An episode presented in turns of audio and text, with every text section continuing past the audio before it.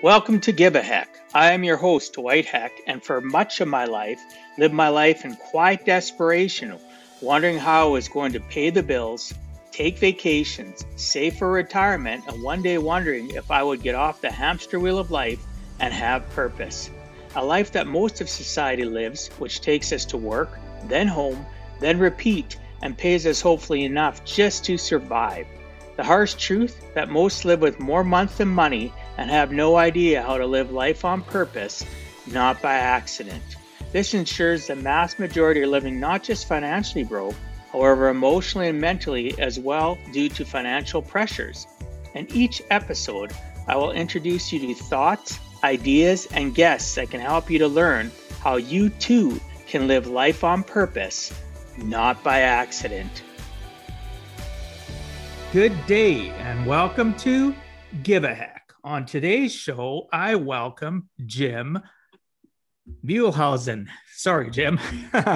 you got it. Jim, like most entrepreneurs, Jim has an eclectic background ranging from CPA, franchisee, attorney, business owner, consultant, franchisor, public speaker, university professor, and book author. While still attending the Indiana University School of Law, he became the youngest franchisee in Meineke discount muffler history. After successfully selling that business, Jim founded an automotive aftermarket manufacturing concern. During his nine year tenure with that business, the company achieved recognition from the Michael Porter of the Harvard Business School and Inc. magazine in the IC 100 fastest growing businesses. About 20 years ago, he found his true passion serving as a consultant, business coach, and advisor to hundreds of businesses. He has conducted 10,000 plus one on one consulting sessions with business owners around the globe. He has previously written two well regarded books The 51 Fatal Business Errors and How to Avoid Them, and Business Models for Dummies, and has contributed to publications such as Inc., The Small Business Report, Entrepreneur, Business Week, and various business journals. Jim has now turned his attention to problem facing aging business owners. By studying thousands of business owners, collecting their best practices, and augmenting them, Jim created the Half Retire Blueprint. This step by step process helps business owners create a profitable alternative to selling their businesses via half retirement. This trademarked system is outlined in Jim's book, Half Retire Keep Your Business ditch the stress. I'd like to welcome you to the show, Jim. Thanks so much for agreeing to come on and share with us some of your life journey. Oh, great to be here. Fantastic. I'm excited about this interview, especially after I was doing uh, the research on you. Um, I, as we were talking about prior to starting the recording, I believe this is going to be a great conversation and uh, no shortage of nuggets of information for the listeners. So, Jim, one of the things I like focusing on, as I mentioned to you prior, is the origin story of people because I've, I find that we discount the fact of our origin of where we started, it, even as uh, far back as where you can first recollect something along that process triggered a path that you don't even realize until you think back on it. And some people do, but many don't. So, you know, one of the reasons I focus on the origin story is because of Marvel and Star Wars. It dro- drove me crazy. The fact that they start in the middle and then they go back after the fact after they know that people are hooked. Well, I'd rather be hooked from the beginning and enjoy the journey along to where you are today. So, can you tell me your origin story and what key things from your childhood to adulthood that led you to where you are at currently? Oh gosh, it's interesting to where where to start. So I think I knew that I was going to be an entrepreneur very young. So I was fortunate enough to grow up in a very successful uh, family business. My grandfather founded a spring manufacturing company that was you know very large very profitable and uh, you know being the the son of the president i got lots of advantages thrown at me like being able to work in the factory when i was 13 and wasn't even legal to work and you know learn you know i was doing uh, plating quotes when i was 14 years old talking to grown-ups and negotiating pricing and, wow. and creating uh, you know, pro- programming a twenty thousand dollar Wang computer uh, because I didn't like the way that they quoted, and I was, you know, young enough and sassy enough to say, "Well, I'm not going to do this by hand. You got that computer right there, and I know how to program it, and you guys don't." So I just, no one told me I couldn't because they were probably afraid to because I was the boss's kid. Uh, so you know, I, I, wrote a program that they still use when I was 15 years old. Wow. But I, I think where it all started was in fourth grade and in fourth grade, they the, company was called Midwest Spring, and they made springs. And they had the coolest ad specialty. They had these pens that had a little bulb of little springs in them. And I took them to school. And all my classmates were bugging the daylights out of me to get them a pen. Okay. And, and, and, these pens were so popular that they had to keep them under lock and key because the salespeople would just keep taking them and they were expensive. In, in 1975, these were a dollar 10. Think about how much that was. Yeah. A, buck 10 in, in 1975. And so they kept them under lock and key and would dole them out to salespeople as needed. Uh, and so, but of course, we had a big box in our garage and they were no problem for me. Uh, I probably had hundreds of them in the garage. And so eventually I decided, you know, why am I giving these to my buddies? I'll bet they'd pay for them. And so I started schlopping them for a buck to all my friends. And I think I made $23 selling these. That was a lot of money back then for a fourth grader. Uh, I started selling them and uh, I got sent to the principal's office. I got in trouble for being an entrepreneur. Uh, I'm still not happy with my parents the way they handled it because if my kids did that, I would pat them on the back and say, "Way to go, kiddo! Uh, good thinking. You know, way, way, to hustle." Right? I, I got in trouble. Got in trouble. But I remember my dad said something to me, and he said, "What the heck, dude? You're selling these things for a dollar, and they cost a dollar ten. And my response to him proved to me that I understood cost accounting at 10 years old because I said to him they don't cost me anything. they're free. Uh, they're in the garage. They don't cost me anything. It's 100% profit for me. So uh, I evidently understood cost accounting, and I did become an accounting major. At one point, I was a CPA. I haven't taken continuing education for a long time, so I'm sure I'm not a CPA anymore, uh, at least technically. And then the next part of it. So I, uh, we had a lot of uh, grandkids that all, you know, this was a very successful business. So believe me, that second generation had a good life. Okay, very successful. But as they say, you know, shirt sleeve to shirt sleeve in three generations. Well, you're looking at the, the third generation. Uh, I was the only grandchild out of 17 that was a had the qualifications to do anything resembling run that business, and I was the only one that was interested. You know, they were kind of the typical. Uh, I'm, you know, they just weren't interested uh, in doing it and they really just weren't business type people. It didn't, you know, it wasn't their thing. Business wasn't their thing. So I'm like, well, this is awesome. This is a $20 million company. I'm in line to run this thing. I saw what a good life everybody had. This is going to be great. And they went and sold it while I was in college. In fact, three months before I graduated, uh, they sold it. So, so much for going into the family business. So, what do you do when you're good at school and you don't want to be an accountant because I had done some auditing work over the summers. I got my, I, I, hustled up an internship for myself and realized, oh my gosh, auditing sucks. I don't want to do that. Uh, that's what I have a degree in. Uh, I can't go to work for the family business. What do you do? Well, you go to law school. You buy yourself three years and you go to law school. But then after a semester of law school, you realize, holy crap, I thought accounting was bad. This is way worse. I don't want to do this. And and I'll admit to chickening out. Okay. I'm like, crap, what do I do? Right. I had an I had an offer from a big five accounting firm to go to work in Chicago, uh, turned it down, went to law school, uh, and now a semester in, I pretty much knew that this wasn't something that I wanted to do. Uh, you know, I, I, had a good aptitude for business. I had a good aptitude for accounting. I was a numbers guy. I was a math guy. And I, I, I did fine in law school, but I knew it wasn't my lane, you know, and, and you realize it. And then you're like, boy, I don't even like it that much. But I didn't have the guts to quit, is the short version. I, I did not have the guts to say, oops, uh, I quit, because you're like, now what, right? So I go shopping for franchises. I partnered up with a buddy of, with a fraternity buddy of mine, and we scraped together some money. And we're like, well, what can you buy? And I wanted to do a Taco Bell. which might not have been the world's worst idea in 1986. Uh, but it was way, way, way more money than I had. And so we ended up buying a Meineke discount muffler franchise because I learned pretty quickly that a good muffler shop makes as much as a McDonald's and you don't need to have anywhere near the money. Highly leveraged situation. And so we scraped together every last penny and, and, and got this thing opened the day my second year law school started. We opened up a store in Bloomington, Indiana, where IU is, which is where I went to law school. And then we had an opportunity less than a year later to take over a location in really the best part of Indianapolis.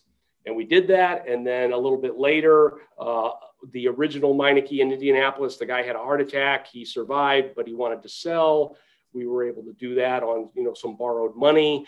And before I knew it, I had three stores while I was in law school. Uh, and I was making more money than you could be a lawyer for. And so it made it easy to not take a job. But uh, I would like you to guess, and you can guess correctly, the lifetime earnings of my law career. You can get it right.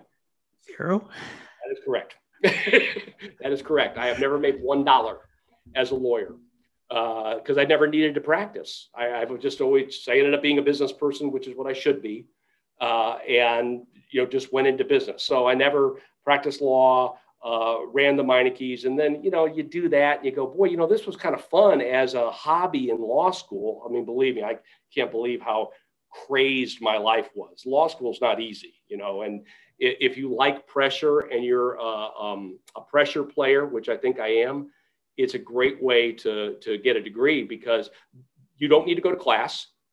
There is no homework. Uh, you are, and you are graded entirely on the final and they don't even know your name. You put a number on it. So, hey, that Muehlhausen knucklehead never came to class. I had a book I didn't even open one semester. I didn't even crack the book.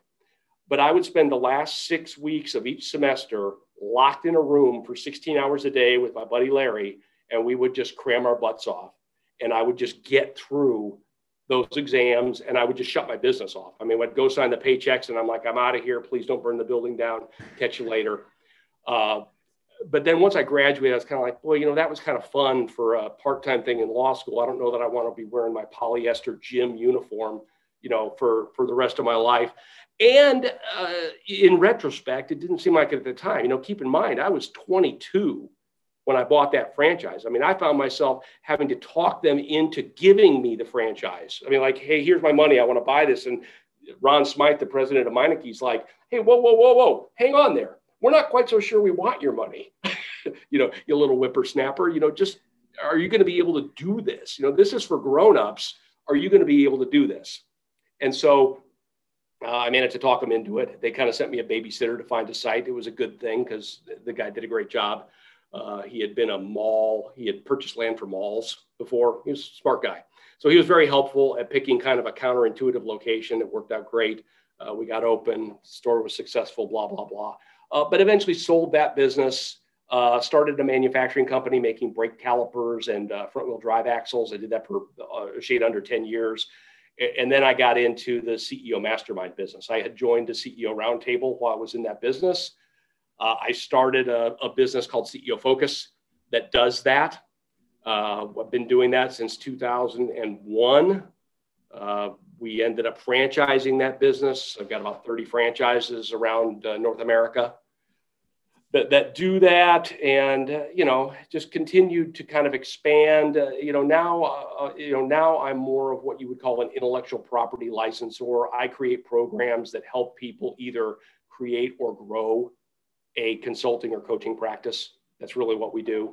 Uh, i have a business called sales qb that is for fractional sales managers uh, you get these so here and it was what i saw my CEO focus clients need, right? They've got five salespeople and, and you go, well, who's your sales manager? Well, you know, it doesn't really make sense at five people. Do I go pay somebody 200 grand to manage five people? You know, if I hire somebody, you know, I hired, tried hiring somebody cheap, but they were stupid and made a mess. So we just like don't have anybody, right? You know, I call it the inmates running the asylum. And that's a, that's a bad way to make money.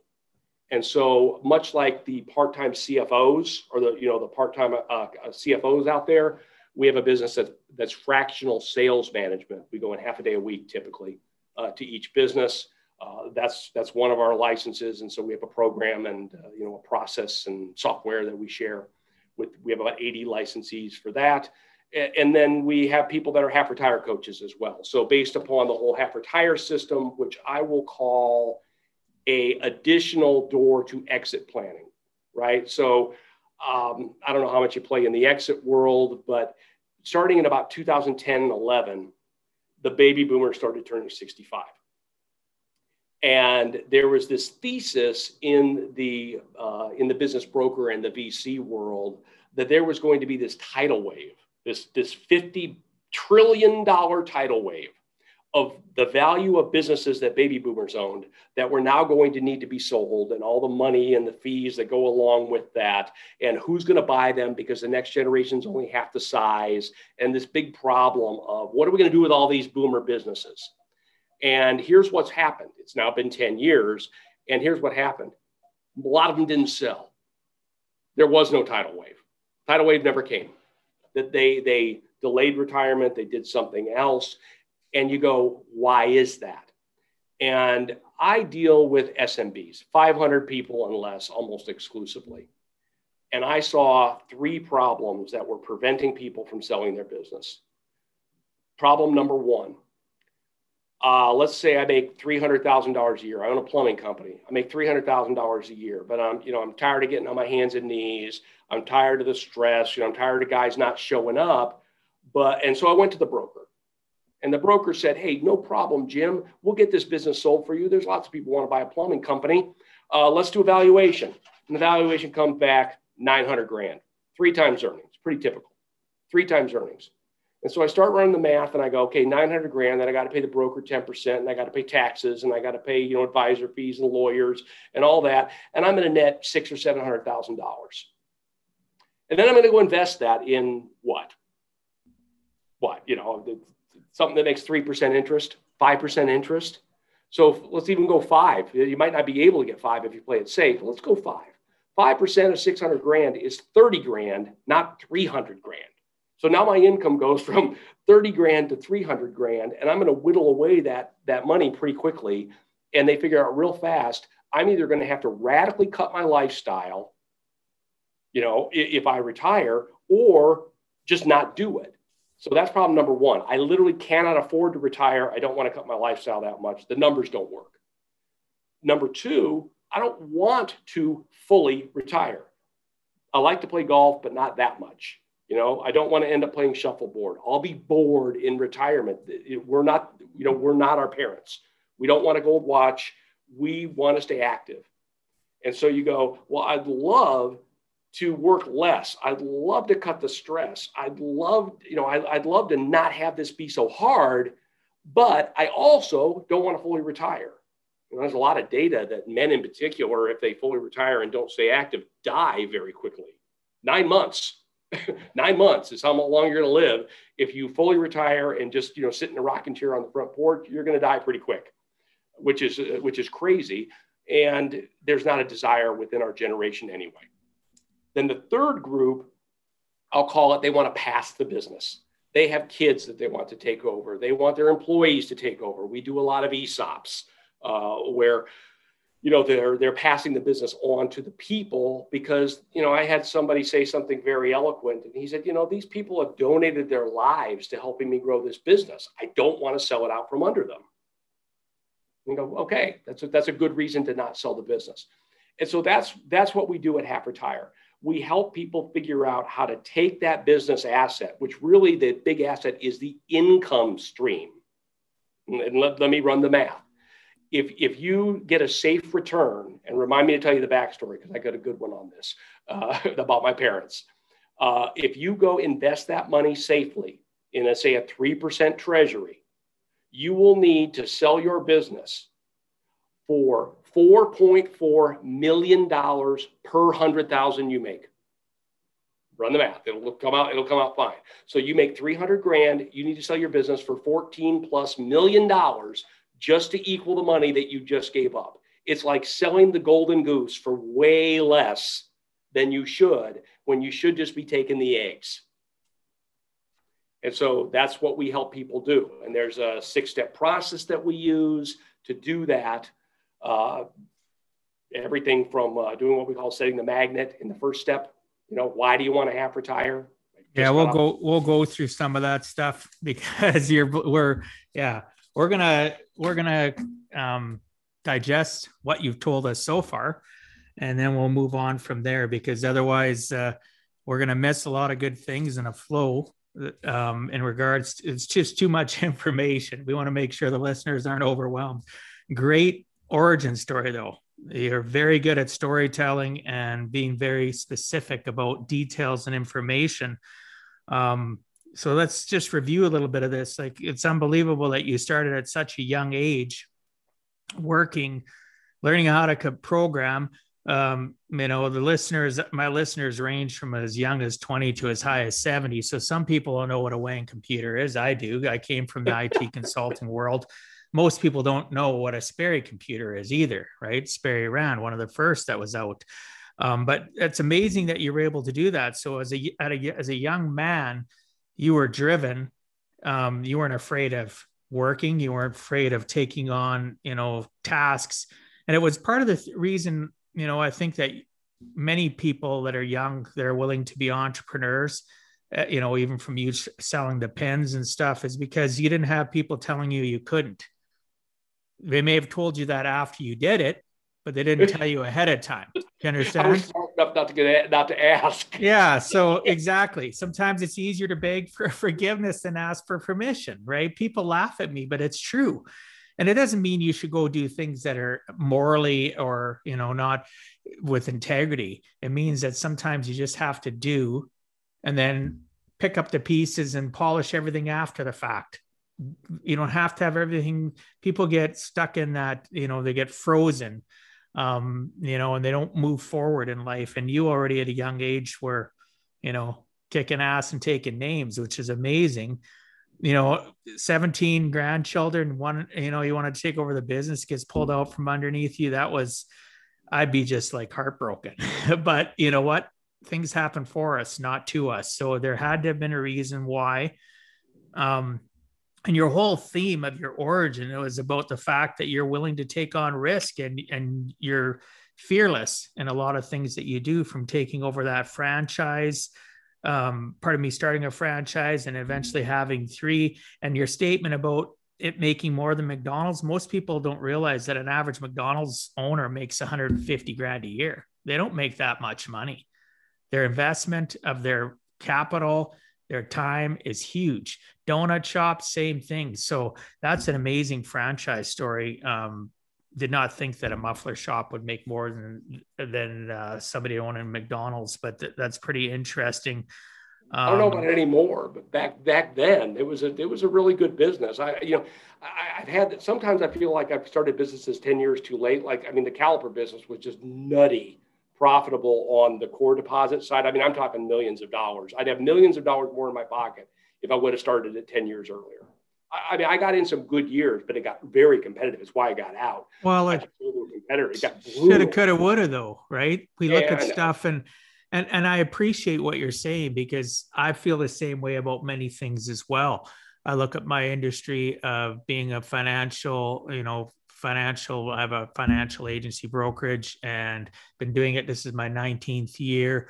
And i look at the fact if i had done it back in you know in the 90s as opposed to starting in 2000 um, and two i basically would have made quadruple right? Literally than what i made. But at the end of the day i just did the best and continue to do the best I can and and have other streams of income and focus on that. And it sounds like you were in a similar mindset. You went from selling your muffler shop, went into your manufacturing and you've now done you've gone out of that and moved on. And and that's what life is. Life is about us moving forward. You mentioned the fact that that stat about men. You know literally north american stat is about 24 months for the guy sitting on a rock in his rocking chair on the porch, right? So nine months, you know, 24 months. And part of that, the listeners that listen to me quite frequently I've interviewed people and I've studied the science is our brain require is a giant computer requires input, input, input. So those there's people out there that don't even hit retirement that are already dead mentally between their six inches. They get caught on that hamster wheel and they and they wonder why they're sad all the time and they suffer depression and anxiety. And I'm not saying depression anxiety isn't real. What it is though is that people dwell on it so much because they're not feeding their brain the proper information to keep it excited so that they can understand and block out the things that cause them depression depression being they're stuck in the past anxiety they're stuck in the, and worrying about the future they forget to live for the present and that all ties to association so it sounds like even with your friend I forget what you said his name was larry i think you said it was oh my uh, lost friend yeah yeah you know it, some of your associations you could probably tell us stories about some of how if you wouldn't have had these associations, you wouldn't have pushed yourself. And then there's probably associations you had that slowed you down. But what's the key? Having good associations. So, what would be some of the?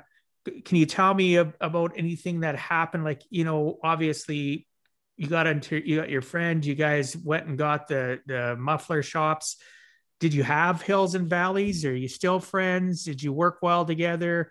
or did you or did you find that you were better as a warrior on your own without having a partner you know it's partnerships are tricky right i mean and, and and having grown up in a family business i mean believe me the reason that the business was sold was it was a hatfields and mccoys type situation my dad had a heart attack at work when he was younger than me uh, wow uh, retired by the time he was 50 uh, believe me a whole another backstory for for another time uh, and by the way, I saw what being retired for 35 years did to him.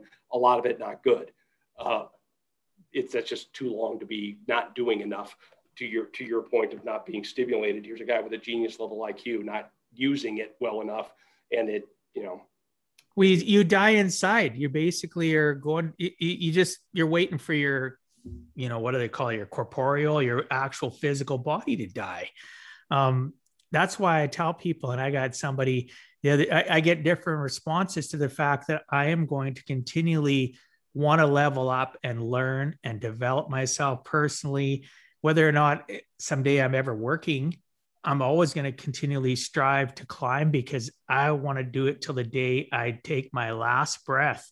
I want to die knowing that I didn't become stagnant, that person that my intellect was dead. And I, I talked a little bit about that prior with you legacy and you've mentioned it too for me it's a legacy i want to make sure that my children have those memories and that's why i personally have gotten into podcasting wrote a book even yourself with your books. You have people that are now you're you could die but you're not going to die.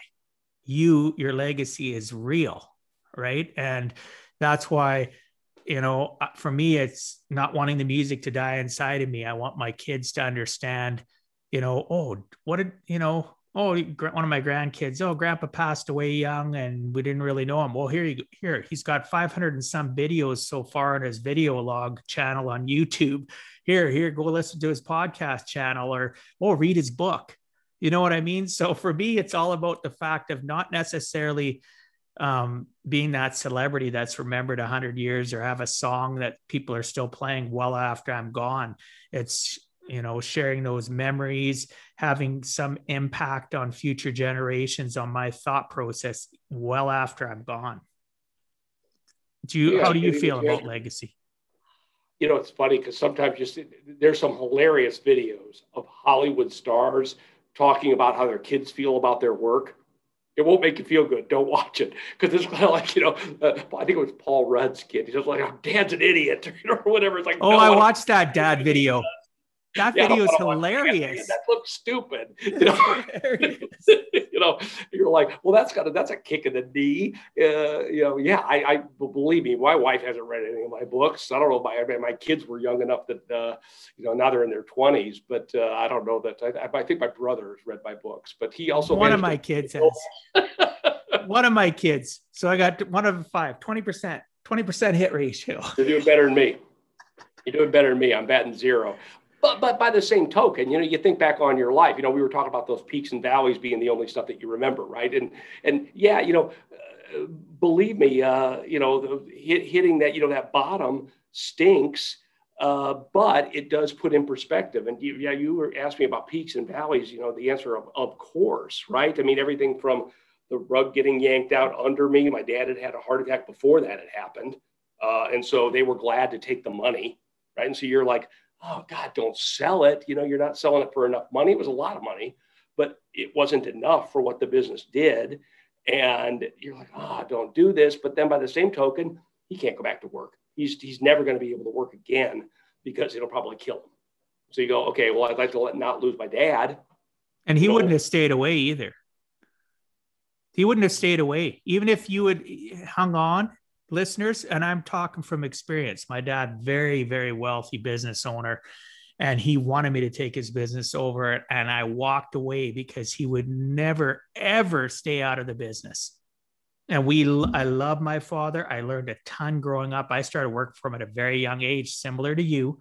I've we have so much commonalities. I can't wait to get to know you better and have more conversations but he wouldn't have stayed away my dad wouldn't have stayed away we would have been butting heads and you know what i mean and you probably would have had the same similar circumstances. Your dad being a very high intellect, as you mentioned, a genius, he would have not been able to stay away, and it would have affected his health more. So it things happen for a reason, right? Oh yeah, like you said, blessing in disguise. At the time, it did not feel like a blessing, but what it did was it forced me to do it on my own, right? Instead of now inheriting a twenty million dollar company to run. I inherited a zero dollar company to run and got to build it, you know, up to something, you know, that you can be proud of. And, you know, you sell one and you do another. And, and yes, I've been through partners. That was where this started, right? We talked about partners. Yeah. So yeah.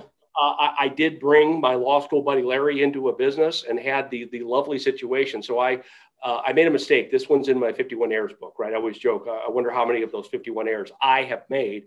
And the answer is probably 53 of the 50 I have I have made. But this one, I, I put a little vignette on each story because I'm sure you found, as I have, business owners learn best by scenarios, stories, examples. You can tell them the answer all you want, but let them pick it from a story. It's going to be much stickier. Uh, so I added the stories, and, and not many of them are about me, but this one is about me, and it's about underpaying yourself. and I had, uh, you know, my wife and I didn't have kids because I started so young. And I had brought Larry into the caliper business uh, to help me basically. And we were effectively partners. I had all the equity, but I treated him like a partner. And then all of a sudden, my wife gets pregnant. And I'm paying him, but I am not paying myself because I have this income stream from selling the Meineke's but it was enough to pay for our lives. My wife didn't even work, she was going to school. So I had this nice stream of income, and I basically used up that stream of income for two and a half years, not paying myself from the business and paying him. And the reason why it's in the Fatal Errors book is it just makes you lazy. When you underpay yourself, what happens is it's okay for a while, and everybody writes it off as sweat equity, just like I did, right? But at some point, it becomes an artificial subsidy which at two and a half years, we were to the point of artificial subsidy. So here's what happens when my wife says, Hey, I'm pregnant. You're going to have to pay yourself. We need more money, right? Uh, and so I have to go to my best friend and say, Hey, remember when our buddy uh, from LA called? He's bilingual. And uh, we, have, we had a buddy who uh, was Cuban and had an immigration practice in LA. And he had called up Larry and said, Hey, boy, I'd sure love it if you came out here and helped me because you're bilingual and I could really use the help. And Larry told him, No, I'm liking it here, work with Jim. You know, he grew up in Indiana, so he loved being back, you know, home or whatever. And so I got to tell Larry, Hey, by the way, you need to call Amir back and tell him that you're going to take that offer. which is effectively firing your best friend, which was not very fun. Was oh, not very. Course. But now I'm forced to do it right? So now the circumstances force me to be a better business person, which I should have done a year earlier, right? You know, I shouldn't have artificially subsidized the business, but I did, uh, and do that. And I, you know, had to kind of um, half break up. You know, when the when the Meinekes were sold, my buddy, you know, we, we had to decide what we're going to do, and I had to say to him, "Hey, listen." There's really not two jobs at this caliper business. There's one. Okay. And I don't care if you want to take it or I want to take it. Here's the deal I think we should do. Let's just compensate each other for what we've got in it.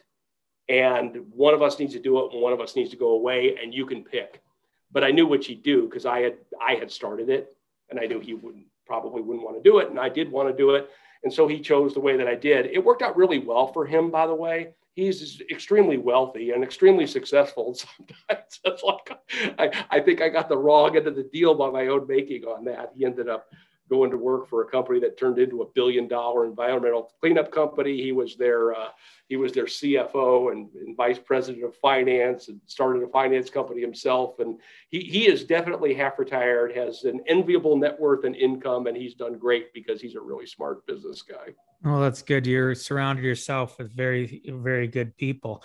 So, Jim, your latest book, Half Retire, Keep Your Business, Ditch the Stress we're going to get into what we you talked a little bit about it, but it has the six steps of the half retire blueprint that you utilize to help business owners. Can you please tell us more about the book and share with the listeners something about those six steps? Yeah. So, what the book really is about is those three points that we talked about before, right? Do you fall into one of those buckets and then you look at the traditional exit options, right? You know, what are they? You can sell, and that's what most businesses do a surprising number just go away. They wind it down. They just don't ever show up for work again. And those always, I, I remember kind of scolding a client, and he said, Well, I just can't take it anymore. I'm just not going to do it. And I'm like, I will stroke you a $100,000 check right now for what you have in that business because I can flip it for 200,000 next week. Please don't just walk away. And he did anyway. You know, there's an old saying business owners don't sell out, they bail out. There's an example. You know, yeah. he's bailing out, can't take it anymore. He's headed up to here. He's done, and he walked away from several hundred thousand dollars. It's not a ton of money, but I don't know about you, but I don't like throwing away a couple hundred grand for no, no reason. No. Or not spending a couple of weeks, you know, trying to monetize it. Um, so, so we use this six-step process to help people hang on to that very valuable asset called their income stream but ditch all the reasons that they want to get rid of the business right? You know i, I don't want the stress anymore. I'm tired of employees. Uh, i'm working too many hours. I mean you've heard it all. I've heard it all. And oh, i've yeah. lived i'm sure you've lived it too. And so what we want to do is get them working uh, not only the hours that they want the ultimate goal being two half days a week but you get to define that. I've got people say, hey, I just like to take off Friday. I've had a client takes off Friday afternoon, goes to the movies with his son. And then that's, he wants to work the rest, but he wants to know that he can go to lunch with his son, go to the movies afterwards, and he's done for the week. And without stress, without any BS of doing that. So you get to define what that means. But I think there's a more important piece than just cutting the hours I believe that over time, you know, when you've been in business for 10, 20, 30 years, you end up taking on, you're the catch all when you're the business owner, right? Oh, well, this task, there's really no one to do it. And it's only five minutes a month that it takes. And you do it, right? And you just take it on and you take it on. And before you know it, you're doing all this crap that you don't like that you don't like. And it's part of why you get fed up because you're the catch all that catches all the crap that can't be done another way. And that is a big part of half retire. It is not just about cutting the hours, it is about getting rid of the work you don't like. That's awesome. I love that how you put, you know, uh, you can you you work with them so that they understand, you know, get rid of this stuff, you know ditch wanting to sell keep your income and define your hours. I i'm the same way. Now my one daughter that i used to do quite often with has moved away. Every friday i had in my 168 hour calendar every friday afternoon. So from i book off from about 12 till the you know till the evening was over. And she'd take off time she works at that time she was working for apple in edmonton here. And i'd pick her up. We go for brunch go to a movie or we go do whatever. I just spend the afternoon with her. Um, and yeah, it, you know, why could I do that? Because of choices I made and prioritizing my work schedule for faith, family, work, which is my three core values that I focus on. So I love how you, you know, I, I actually want to read your book, not because I'm looking to retire. I'm going to work till the day I die, honestly. Why? Because I know how I can, I never prioritize work higher than living life. Work is an, uh, something that gives me or my my business gives me income so I can live life. But so many people work, work, work to make income, they forget to live life. And like you said, they sell off their businesses far too cheap or they just go away. And, and you're right. When you said I've probably experienced a lot of this, absolutely. All of a sudden, 40, 50 year old brick and mortar business is gone. It's like, what? What, what's going on there? Why didn't you sell it? Eh, right? I oh, I just got tired of it, or I didn't know who to talk to, or you know, some of them it would be like, "When did you do this?" Oh, a couple, three years ago. What are you doing now? Nothing. I know it's a shame, isn't it? It just it, it breaks sad. my heart. Yeah, it makes me sad too because you don't have to walk away. And then, you know, I'm going to have some listeners that I know that are people that help people exit their businesses. They won't like this.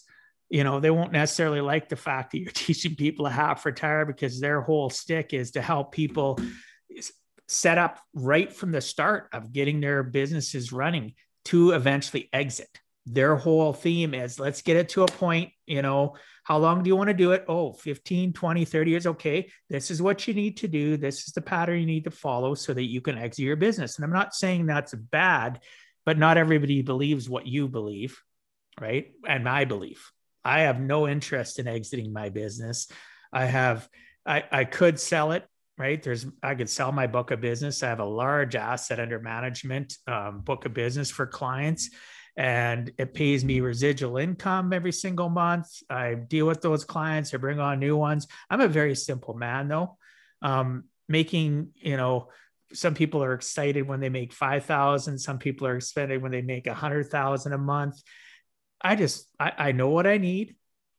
I keep, I'm happy there. I, I have a retirement program in place that I know if I wanted to quit, I could, right? But I enjoy what I do. I like feeding this computer up here, right? I like continuing to to climb.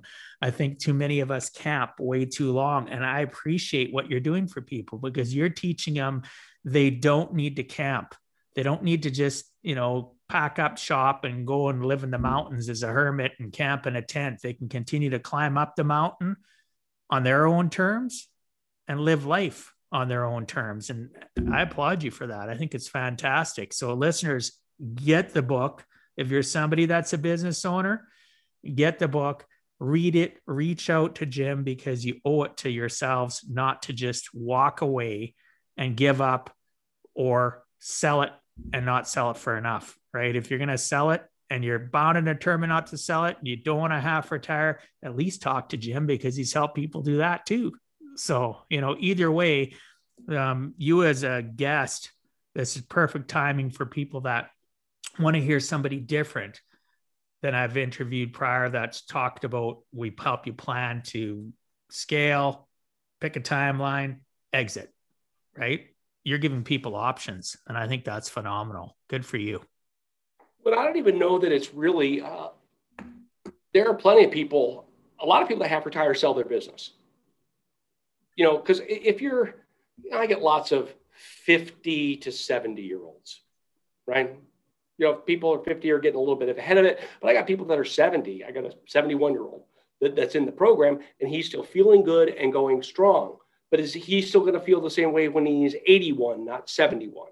Is he going to feel the same way when he's 91, not 81? I don't know. But the odds are at some point he will sell it. But you can download a spreadsheet on our on our website. And in fact, just go to Google and type in 44% rule, and you'll grab that spreadsheet that I was talking about that shows you how much income. It'll blow your mind. The, the average half retiree adds $1.3 million to their net worth. And the math is pretty simple 300 grand in income, five years of half retirement. That's 1.3 million bucks is what that's worth to you in additional net worth. Because you're still going to sell the business probably for more than what you would sell it for today. But we don't even count that. That's not even in the equation. We assume it's the same. But a business that runs without you is worth a lot more than one that you're in. You know, you're you're the uh, you know you're the card that if I pull it, the whole house falls, and that's a lot of that's a lot of businesses, and that's why they don't sell for much. You know, businesses that that run well without the owner sell for more than ones that are dependent upon the owner. But we have lots of exit planners that are also half retire licensees, and we have lots of business brokers that support the program. Now, you have some that see it as competitive, right? Well, you're telling people not to sell a business, and I'm selling it to sell. Any business broker will tell you that 90% of the people that walk through their front door don't sell their business. It's well over 90%. And what's the reason? All the stuff I talked about. They go to an appraisal. Here's how it goes usually. Uh, I want to sell my business, Mr. or Ms. Business Broker. Well, let's do an appraisal. Let's see what the business is worth. Appraisal comes back. Business owner gets ticked. No way. You're a jerk. I can't believe my business is only worth that much money. Why would they come back with an appraisal that's too low? It's in their interest to push it high, not low. They're going to get 10%, uh, you know, 5 to 10% of what that number is. They want it as high as possible. Your interests are aligned. Why would they come back with a crappy number? Because that's the right number. That's why they came back with a bad number. But then the business owner walks away and just basically puts their head back in the sand and goes back to doing what they've done the last two years. That's the tragedy. So, my, my point is that business brokers don't convert an awful lot of the people that they talk to the reason that we have a lot of supporters in that community is that they go, hey, listen, this half retire program is exactly what those 90% of people that walk out of here need. And what happens is now instead of them just going back and putting in five more years with the status quo and having the same value business, the same tough to sell, you know, not very valuable business five years from now, but now I am fed up and I'm five years older and I can't take it anymore and I don't care. Just get me what you can get me. That's what happens they go on half retire, they've now maybe they can go 10 years instead of five. They've got a business that's running much better. They've enjoyed those five years instead of grinding it out. You know, they've gotten off the grind, as we like to say. Well, that's a much different outcome than uh, you know than walking away ticked off at the broker because they told you your business is only worth 900 grand. Yeah, it's unfortunately there's you know you talk about the brokers and them not being able to help somebody execute it's the process of what they're taking them through. So your process gives people more options. It gives them it takes away levels of frustration if they choose obviously. Everything you offer is still their choice to have to adhere to some sort of a process and figure it out. Are they going to stay for eh, oh you only get you know now instead of hmm. five now maybe it's 15 years. Maybe they're happier they're still half retired. They give up the things you you know they give up the stresses. Maybe hire somebody so they can work those two and a half days a week you mentioned or whatever the case may be. They learn to let go and finally start life. I know people worth so many millions of dollars a year that don't enjoy life. They have tons of money they got all the flash in the pan. They got the facade of life, the big house, the fancy cars, the boats, the cabins, the big trips. But you look at their body language, you have conversations with them behind the facade, they're not happy. Right. So all the money in the world that, you know, that it can assist in making you happy, but you should be happy with you should be able to be happy without it all relying on money and i and i don't see that with a lot of uber rich people that i know right? And that are clients of mine that are you know that literally 10 15 million dollars in the bank like in investing and stuff. And they just you know they're just they're they're not happy. Some of my most happiest wealthy clients and, and friends because not all of them are my clients or they live in small little bungalows. They drive an old vehicle right? They just it wasn't about the money. It's about life experience. They, they go tri- they go on some trips. They enjoy their kids, their grandkids, or if they, you know, some of them are younger, they don't even have grandkids yet. But people focus too much on, you know, just you know, I, I I keyed on the fact that you said people come and go, what that appraisal, and that's you know, they get pissed, they're not happy with it, and then they put their head in the sand and they're stuck in that rut, right? So at we least you're giving yeah, you're, you're getting. We're all inclined to do what we did yesterday. Yeah. But the problem is, at some point, our our our our clocks are winding down. Right. There's only so many more years you and I are going to have the energy level we have today at our business. It's going to decrease. I mean, I, I, I my my editor refused to put it in the book. I had a chart of average one mile running time for it was for men, okay, starting at age, you know, 30, okay? And the short version is it goes down about 15 seconds every year. if you can run a five minute mile at 30, at 40, you're you're going to run a six minute mile or you know whatever it is. And every year you run that mile slower. It, it doesn't have anything to do with your physical condition. It has to do with this insidious process called getting old that stinks. Yeah. But going back and pretending, and this is the part that drives me nuts, if you can't tell, right? Pretending that that's not going to happen. Well, I'm just going to go back and just do the same thing. I know how that story ends. That story ends with throwing your keys to the bank or locking the front door or taking a crappy offer from your business. And the brokers don't want that either. The brokers want people to be successful. They're good people, but they're in the business of selling businesses. And all I want I was, I was just uh, telling a, a half retire prospect before we were on the call that I told a 15 year client to take an offer for her business last Friday. It's a good offer. It's a very good offer. She's fed up. It's a difficult, negative business by nature. She's on her third one. She's made some money. Some of her real estate has appreciated quite dramatically. So she has a, a lot more net worth, whereas the business made very good money in, in the past. And it just, it's time to sell this thing both emotionally and financially. And here's the half retire guy not saying don't sell your business. I told her you should take this offer. It's a good offer. But, but she had options though because of you and her yeah. thought process. It's not always just options of buying, selling, keeping half time work, full time work. You give her mental options, right?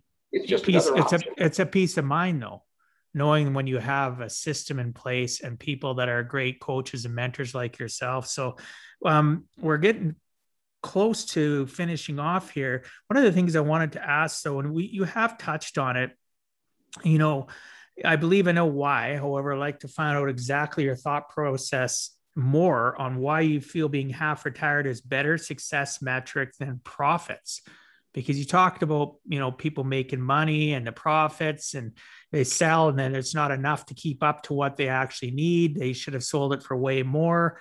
So in in essence why is half retirement looking at it better than always focusing on money? Well i think you said it very well right? You said it very well why money doesn't matter but so, one of the things that I've debated, you know, throwing out there as one of our little hook phrases is, is that half retire is the ultimate success metric, not money. And, and I'll tell you why. I like that. You've seen plenty of people that make a million dollars a year that if they offered to give up 900,000 of it, their business wouldn't work. Right? That, that, that there's no amount of money that could buy them out of their problem. You see what exactly. I'm saying? You know, Fine, I make a half a million dollars a year, but my life is chaotic and it's stressful. And as soon as you, re, you know, we use a Jenga analogy. It's, you know, it's our third step, right? Set the magnet. You have to have a reason to half retire. Get your mindsets right because the mindsets that grew your business aren't the same as what you need in half retire. They need to be remapped. Uh, we call that.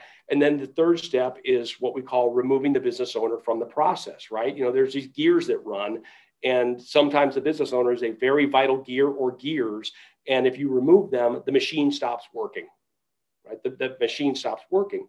And, and as part of that, you could make a million dollars, but be a vital gear in that business, and you can't buy your way out of it. But a half retired business owner could make less money, and plenty make millions of dollars, but you might make less money, but they're not chained. You know, they're not a gear in that business anymore. And that's more valuable than cash, especially if you have enough. And we can we can have it both ways right? We can make enough to enjoy our lives and have the time and flexibility to do so. It's all about planning and having again it's always about mentorship and coaching. And even the most successful coaches i know have a coach. I have a coach right? Because we can't see the forest for the trees right? So when we think we've arrived and know it all we actually, you know, we, to me, you are fooling yourself, right? I think we can always continue to build our lives to, you know, get to that point like you talked about. You can half retire or you recommend to a client turn around, sell their business because it made sense. But at least people have options and choices. They don't have to have like the person you talked about getting a terrible appraisal, sticking their head in the stand sand and staying in that hamster wheel, and five years later cracking and tossing the keys away. Right. So, listeners, I highly suggest you get the book. Um, we're we're getting close to the end of our our conversation here, but Jim, if you had to give our listeners one last closing message, what would you tell them in regards to giving a heck and never giving up? Well, it's a great point, right? Uh, I, I, think you have to balance that, right? I, I think business owners are the hardest working people I've ever run into. Okay, and and they but but they're willing to grind it out, and I, I've struggled with this. How do you know when you're grinding and when you're doing great work that really adds value? right? If you're not going to work hard, you know, and you're not going to give a heck, then you're never going to get ahead, right? You know, we, we can't put in five hours a week when we're trying to grow a business. Uh, if we built it, we can we can milk that goose a little bit. But if we're growing a business, we need to give a heck. We need to put in the you know the time and the energy. But what we need to give a heck about is the quality, right? You know, I don't know if you've read the four disciplines of execution, but you know they talk about lead and lag measures and I think that the my, my lead measures, Jim's lead measures, are how many hours of quality work I do per week. So I'm doing one now, right? This is you know getting out to viewers. This is a quality hour. But if I'm dealing with an accounting issue or you know sometimes we've got a, a, website down it always seems to happen on a weekend and i have staff and i have contractors uh, some but some of them are in india so then you have a time problem but it always seems to be something where you just it needs to be done in an hour and even though i have an ad agency and even though i have all these people sometimes i'm the fourth backup and here i'm up right that is not a quality hour right i've got a system problem that i need to fix but we always say problems are like fix me signs. When you have a problem, it's saying, please fix me. You know, you can get frustrated about it, but don't just fix it and move on. Say, why did this happen? Give a heck, you know, but quality hours is what really drives our business. What's your special genius? We call it your Picasso work. And that's part of finding how to get rid of your work is we all have this work that's our special genius that's incredibly valuable and adds lots of equity to the business, but it doesn't take a lot of time. It doesn't take a lot of time. But we, we bundle all this other work in with our Picasso work, and before you know it, we're working 60 hours. This is part of the magic of half retire. If we can unbundle that hairball, get down to your Picasso work, that's how we can keep you taking your $300,000 salary, but only working half the time that you're working now, is because you're doing less of the garbage and, and you're still doing all of your Picasso work. That's special genius work that you should give a heck about. Yeah, well, that's that's a great response. I appreciate that. Quality of your work. Remember that, listeners, right? You have to have a quality within your work life. You have to don't forget money isn't everything. It's great, but you have to have a quality of life where you're enjoying life because even like, you know, you and I spoke about the, you know, 5 years, 10 years, all of a sudden they tossed their keys or whatever. Along the way, they forgot to enjoy life. They forgot to give up some of the stresses and and uh, you know tribulations, trials that they go through. And you know, there's life is worth living. You don't know if you're going to have five years more in your business. You and I both don't know because you could be even like your father. Not that I, you want it to happen, but you could have a heart attack and die. So could I. Knock on wood. right? Yeah. Knock knock on wood. I could have a. I could have a.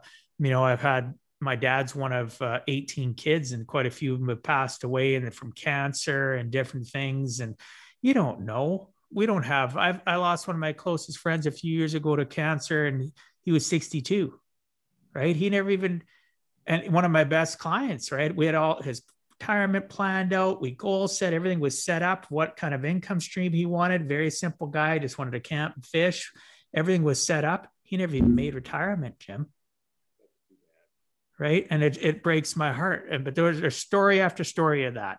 So listeners, live present today. And in that present day, make sure you're planning for a future that you don't know you're going to have, but you still need to plan for it because you could have it. Don't have regrets, but live for today. Be happy, meet great people like Jim, have those quality hours that he talked about, connect with people that are going to help uplift you, that, you know, you can have that circle, right? Of people that you can trust in, they trust in you, and you will always, always have the ability to climb. It's your choice if you stay camped but it's a choice. We all make decisions. So, well, our time is almost up. I want to respect our listeners and your time. However, before we end, can you please tell the listeners what is the best way to reach you? Uh, I would just go to halfretire.com. There's lots of goodies that you can get there. And on the homepage, you'll see a download for the blueprint. So you can actually download the six steps uh, to half retirement that you know we've alluded to, and it will you know, point you in the right direction. Obviously, the book has more. Uh, the book's available anywhere you, you buy a book, Barnes and Noble, Amazon, any of those. Uh, any of those places you can find the book, but uh, it, it's a great place to start. And any business can use the principles in half retirement. I got a 39 year old that makes a million dollars a year that wants to surf more. you know, that is using the half retire principles to go, well, okay, if I want to keep my income, I want to keep my business the way that it is, I don't want things to go wrong, but I want to work half as much as I'm working. How do I do that? Well, it doesn't matter if you're 60 or not, you can do that at 25.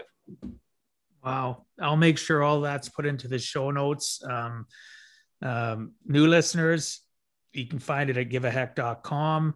Uh, in my podcast portal, you'll find uh, the actual show notes where you'll be able to uh, find the links and and everything that Jim just talked about. So I really appreciate you being on, Jim. This has been a fantastic conversation.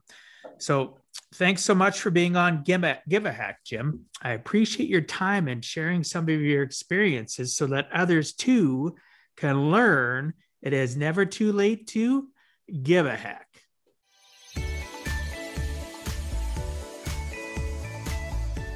Thank you for taking time out of your day and listening to Give a Heck. If you find value, I'd appreciate you sharing with your friends and family so they too can learn how to live life on purpose, not by accident. So you do not miss the next episode, please subscribe on your favorite podcast platform and please also post a review. I look forward to reading your comments. This has been Dwight Heck. If you want to check out other podcast episodes or today's show notes, please check out my website, giveaheck.com. And until next time, together let us all strive to give a heck.